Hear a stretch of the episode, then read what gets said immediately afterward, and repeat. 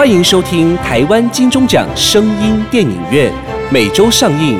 节目由台湾灰姑娘音乐制作公司出品，台湾茶之魔手冠名赞助播出。Welcome to the weekly Taiwan Golden Bell Award Sound Movie Theater. The program by Taiwan Cinderella Music Production Company and sponsored by the title of Taiwan The Magic Hand of Tea, Cha Zhi Mo Shou.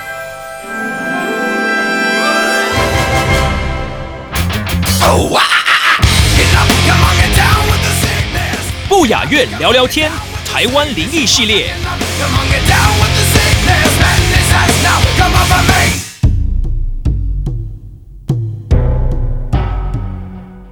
各位听众朋友们，大家好，欢迎收听不雅院聊聊天。小时候，妈妈常告诫我，若是到外地玩，需要过夜，不管是借宿朋友家，亦是旅社、饭店住宿，又或者是租屋，一定要在进房门之前说不好意思，打扰了，或者是借宿一夜。如果有打扰到您，请您多谅解包涵。以前不是很明白其中的缘由，长大之后有了信仰，才知道所谓的地基主。这地基主又称宅神、地主神、地主公、地灵宫等等，是住宅房舍的守护灵，或是地主的亡魂。当然，这对无神论者或许是封建的想法，莫管是心理作用还是心理的作祟。多少住起来还是有点心安。另外的好处是学会了经常挂在嘴边的礼貌。今天要跟大家分享一则关于学生到外县市租屋发生的故事。愿佛生。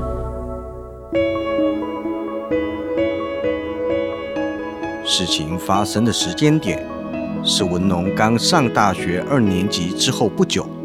同一系所一位叫黄燕玲的朋友，在某日上完课之后，燕玲突然问起文龙，是否要一起合租一间公寓。燕玲是一位文艺青年，学习法国号，加入校园管弦乐团，是个才华洋溢的人，为人得宜得体，所以文龙没有想太多，直接就答应了。与房东签约之后，搬入的时间比想象中的还快，快到连文龙实际去看房的时间都没有。而且当他搬入的时候，发现叶宁早就在客厅的角落处理自己的纸箱。文龙环顾了一下房内四周，整体上来说都很干净，也开始整理自己的物品。之后决定谁要睡哪间房后，两人就出门买了一些下酒菜、饮料和酒，回到租屋处庆祝搬入新房屋。酒过三巡之后，稍有醉意的文龙，可能是被对话节奏所影响，很快的就意识到叶宁之前应该是遇到什么不得了的麻烦了。同时，叶宁也是一脸心有余悸的开始讲起，之所以急急忙忙决定租屋，并拉文龙一起的最根本原因，是在两年前，叶宁刚上大学，在屏东出生的他，来到高雄读书，在外租屋，也是极其合理的一件事。虽说老家经济负担得起。但自己的自尊心还是说服自己，不要对于父母过于依赖。在租屋尝试尚不普及的年代，叶宁凭感觉随便找了一间六层楼带有电梯的公寓。价格方面，除了不用给房东入住押金之外，摒除掉两个月押金的两年契约来算，平均也就五千块一个月。以高雄市偏郊区的平均价格来说，基本上可以算便宜了。房间的格局上非常的一般，单纯就是狭长型的房间。附设阳台的部分也是以隔板的方式与邻居的阳台空间做区分，采光上也不是什么会让人觉得有异样的感觉。大厅也有类似管理室的房间，且是感应式的自动门，安全方面也算能让人安心。入住后过没多久，信箱里多了一封没看过的信件。一开始叶宁只认为是广告信件之类的，但是外观上感觉又是寄给某个人才会用的那种较为正式的信封。信封外确实写着该处的地址，所以叶宁也就毫不思索地拿回家了。信件内容倒是颇有趣，主要看起来像是用日记本写的小说，然后撕下来几页，装到信封袋里。内容扼要来说，像是某位宗教相关的人员在记录一些信徒迁入新居所做的类似安宅的工作。叶宁读完之后没有多想，随手就丢进了收集信件的盒子里。有一天，从学校回到租屋处之后，又看到同样一封信放在信箱里。出于好奇，叶宁便又拿回家读了起来。这次的内容就像承接前一天的小说一样，描写该宗教相关人员到了信徒的新居之后，他所看到该间新居的周边环境。日复一日。叶宁每天都会接到这种承接前一天内容的小说信件，虽然一开始看得很开心，但越到后面越发现不对劲。不对劲的点在于，通篇剧情描写下来，不管是小说中描写的车站、建筑，走到公寓途中的景色，又或者是公寓的外观和楼层数。跟叶宁每天上下学回家所看到的风景是百分之一百的相似，而且他发现，所谓的工作内容，并非是一开始所讲的安宅之类的，而是驱魔。驱魔的地点，好巧不巧，就在叶宁租处的隔壁房。内容写道：起因似乎是该信徒在年轻的时候，曾经因为猥亵未成年少女被捕，却因为立证不足，所以被轻判后释放。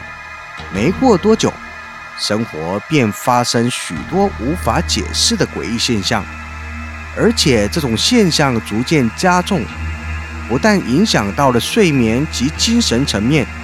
甚至开始在现实中产生了危险，哪怕是该信徒声称他自己已经在努力忏悔，紧逼而来的危险并没有因此而消失。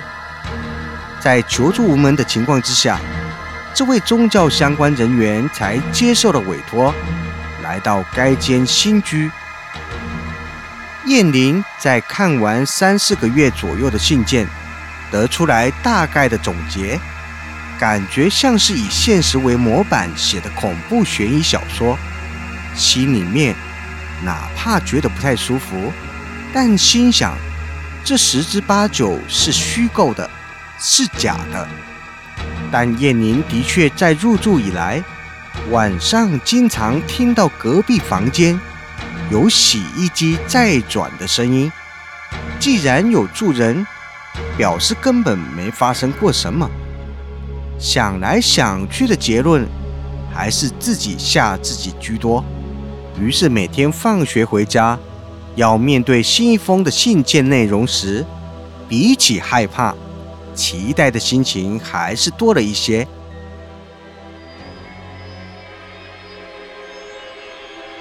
某一天，叶宁因为学校聚会的关系。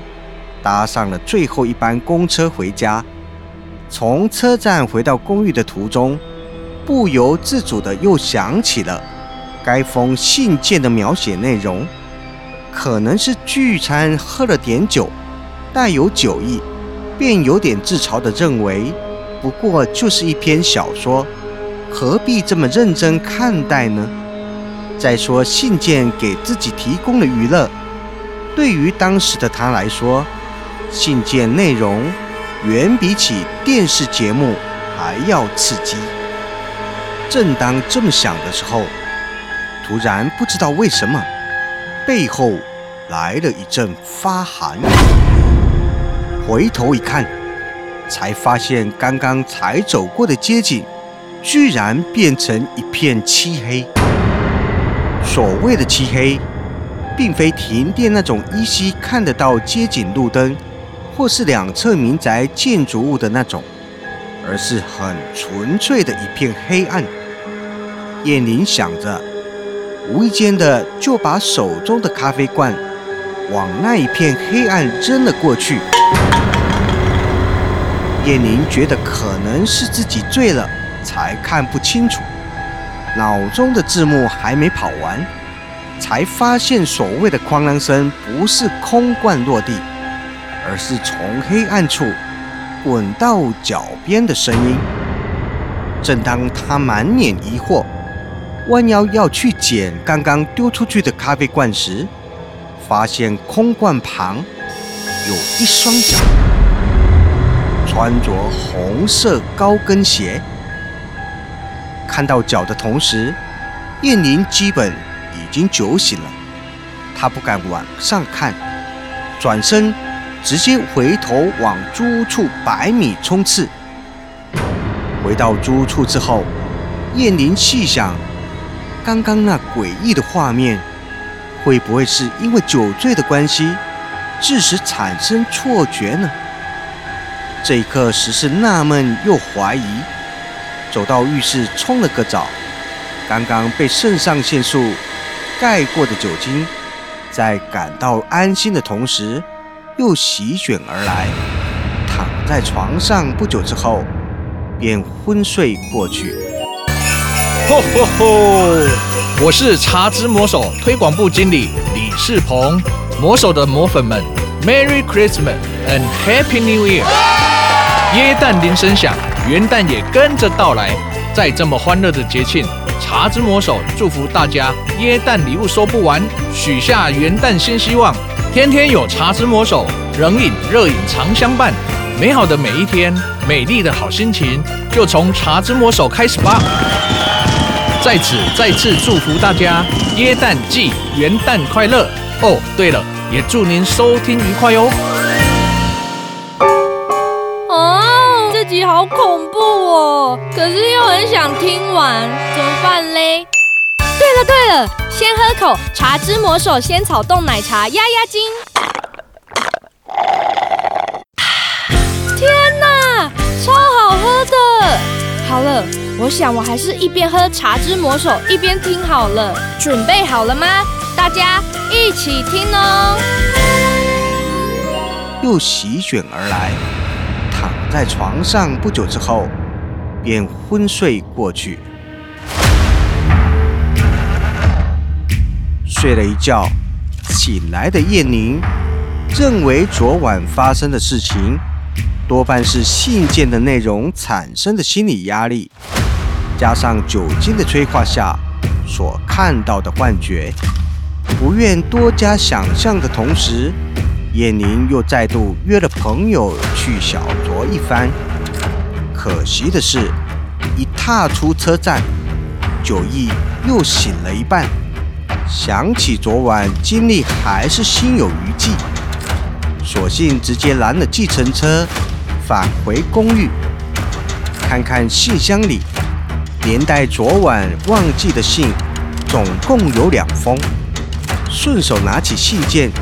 便直接进了电梯，可是，在进到公寓电梯的瞬间，突然响起了一阵高跟鞋走路发出的声音。燕玲心里一惊，接着一位女生双手提了什么东西走了进来。燕玲对那位女生感觉很陌生，从没见过。完全没有印象是这栋大楼的房客。那位女生穿着上就跟一般人没有太大的区别，看到只是普通人，燕宁顿时感到安心。正巧对方跟他也是同层楼的，所以也没再继续多想。电梯门开了之后，礼貌性的让女生先走，对方似乎朝他笑了一下，就径自走出了电梯。就在燕宁跟了出去之后，那女生的身影消失了。映入眼中的只有空无一人的走廊。就算再怎么说服自己，这已经没有任何的说法可以说得通了。燕宁以最快的速度进了家门，但就在进家门的同时，对讲机的门铃响了起来。燕宁瞄向对讲机的一幕，外面空无一人。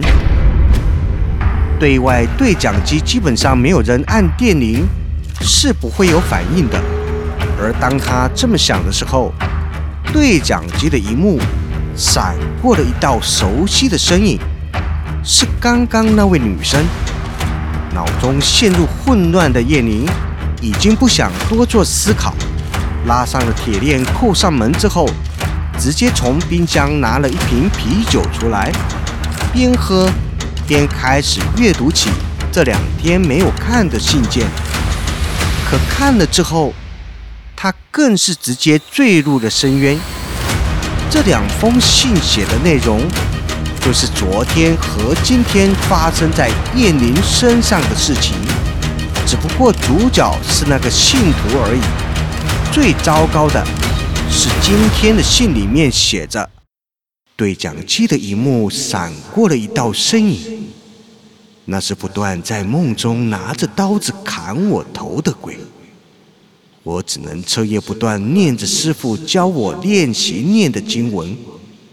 可到了傍晚，鬼直接从阳台爬了进来。看到这里，燕宁连睡也不敢睡，硬是撑着睡意。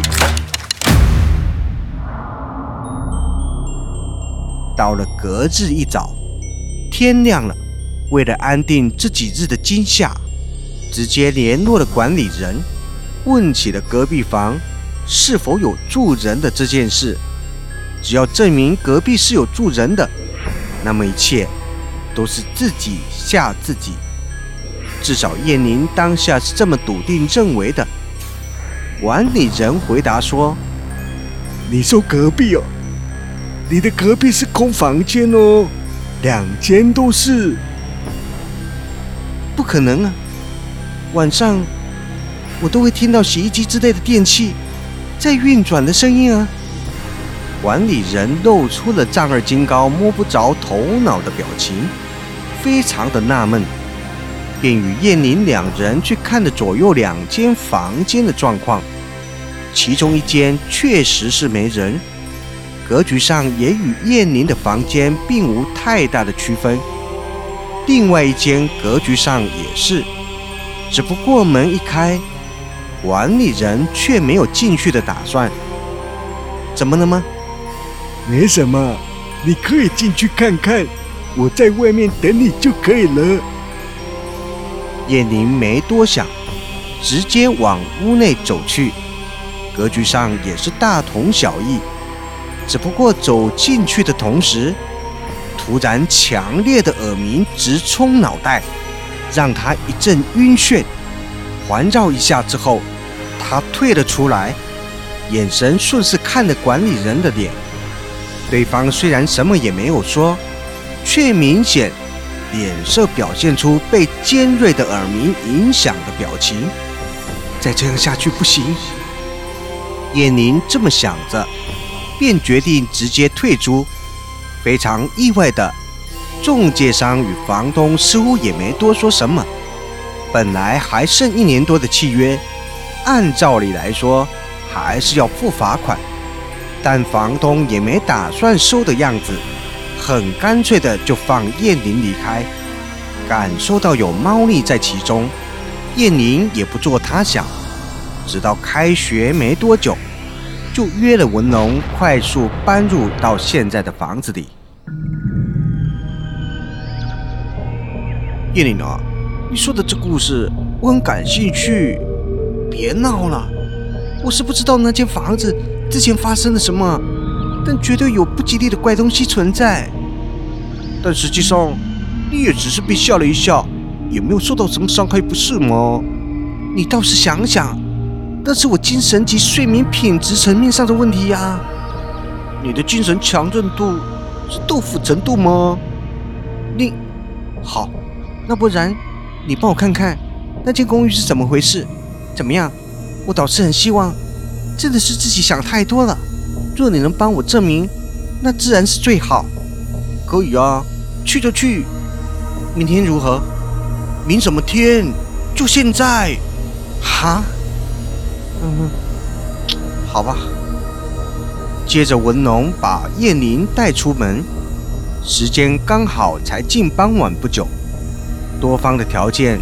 都与燕玲说的故事时间点相去不远，择其不如撞日，两人就这么出发了。一路上有说有笑的文龙，跟满脸不安的叶宁产生了鲜明的对比。差不多快到叶宁曾经住过的公寓时，文龙明显的表情一变：“我们到了吗？”“啊，嗯，对，就是这里。”往旁边绕过去，就是这栋公寓的正门。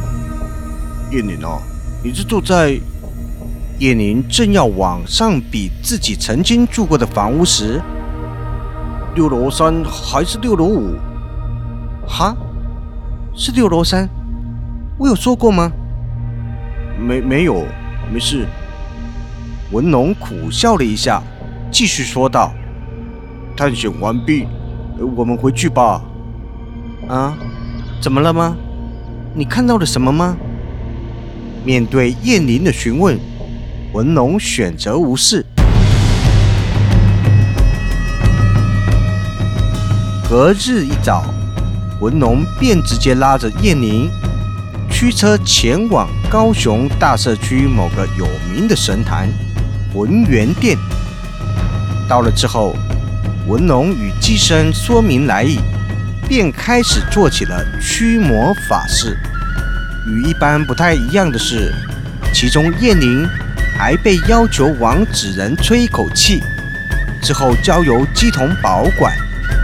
而在仪式结束时，姬童交给了叶宁六枚五元硬币。接下来照我说的做，现在开始往神坛门口正面走出去。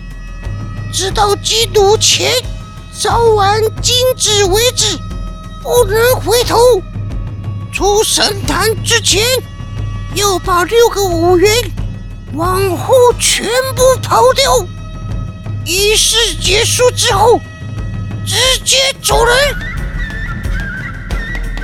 文龙跟在旁边，看着燕宁出神坛前把硬币抛完后。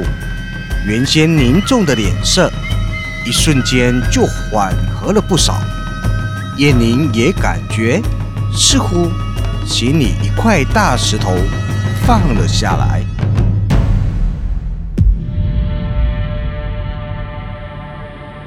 回到租处之后，燕宁问文龙：“到底怎么一回事？那到底是发生什么事啊？”从昨天开始，你整个就神秘兮兮的，害我被你搞得也很紧张。你呀，还真能够跟那种不得了的东西当邻居啊？啥？你以前不是说过灵体不会害人吗？那个哪是灵体，那是怨念。怨念？简单来说，是森林。嗯，不对。应该是说怨灵，也，也不对，还是死灵比较合适吧？有这么严重啊？你知道我为什么大概会知道你住在哪间房吗？叶宁摇了摇头，因为你往上比的时候，我看到你，你形容的那个女生正在阳台看着你哦。你你晚上听到的洗衣机声，其实其实是从那个女生手里提着两个人头，从从从那个嘴巴里发发发发出来的念念念佛声。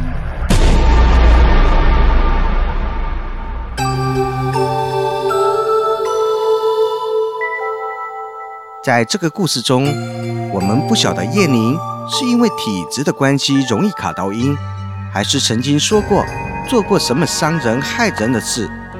整件事只有主人翁自己知道。有时候一句话可以使人温暖快乐，也可以使人生气伤心。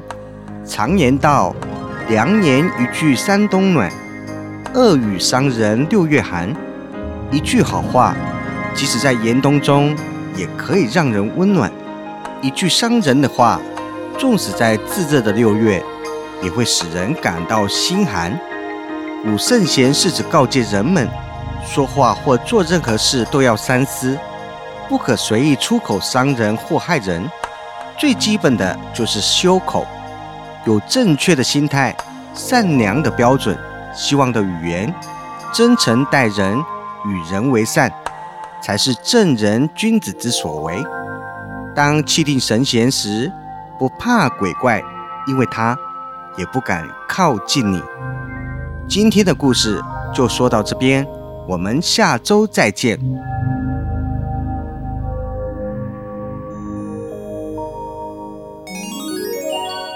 你还在吃成分不明的核藻吗？根据专家指出，唯有日本冲绳海域才是真正真正的核藻。台湾医学界也证实，核藻可列入对癌症患者有辅助化疗，提升治疗功效，可作为癌症化疗的辅助物质。欢迎后医先杠定哦。目前市面上有很多成分不明、价格又昂贵的核藻，以假乱真，混淆消费者。唯有京津贸易直接在核藻产地日本冲绳独家代理，绝无混装或更改包装，给您百分之一百的纯正核藻。核藻对于提高免疫力、抑制细胞病变、活化血液循环、对抗病菌、健胃整肠、降低血液中胆固醇含量、抗氧化、防止皮肤炎发生、抑制过敏、抵抗病毒等等，都有明显的帮助，见证者无数。提醒朋友，预防重于治疗，平时就可以用核藻来保养。不要等到身体出状况才惊觉核藻的重要，百分百日本纯正核藻就在京津贸易行，千万别买错。订购电话零七三二二三一六八零七三二二三一六八。你的速度跟上时代的脚步了吗？全台首创精粹茶专卖店，茶来速光速登录。用速度为你萃好茶，留住精粹原味啊！茶来速颠覆手摇饮的口感，与爱上走钢管的高速科技茶。茶来速裕德店，台南市北区裕德路四百五十二号。裕德路四百五十二号。T Speed，